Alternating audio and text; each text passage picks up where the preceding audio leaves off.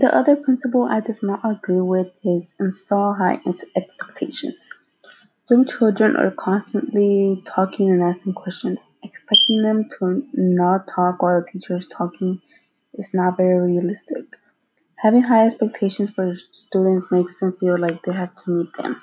As a teacher, you're putting pressure on the students in order to meet the expectations, and when they don't, teachers are causing them to feel like they are not enough and bring them down.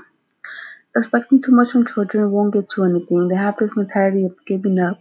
The teacher expects to, because the teacher expects too much from them. Instead, just motivating students to do their best and asking them to keep working hard will get you better results.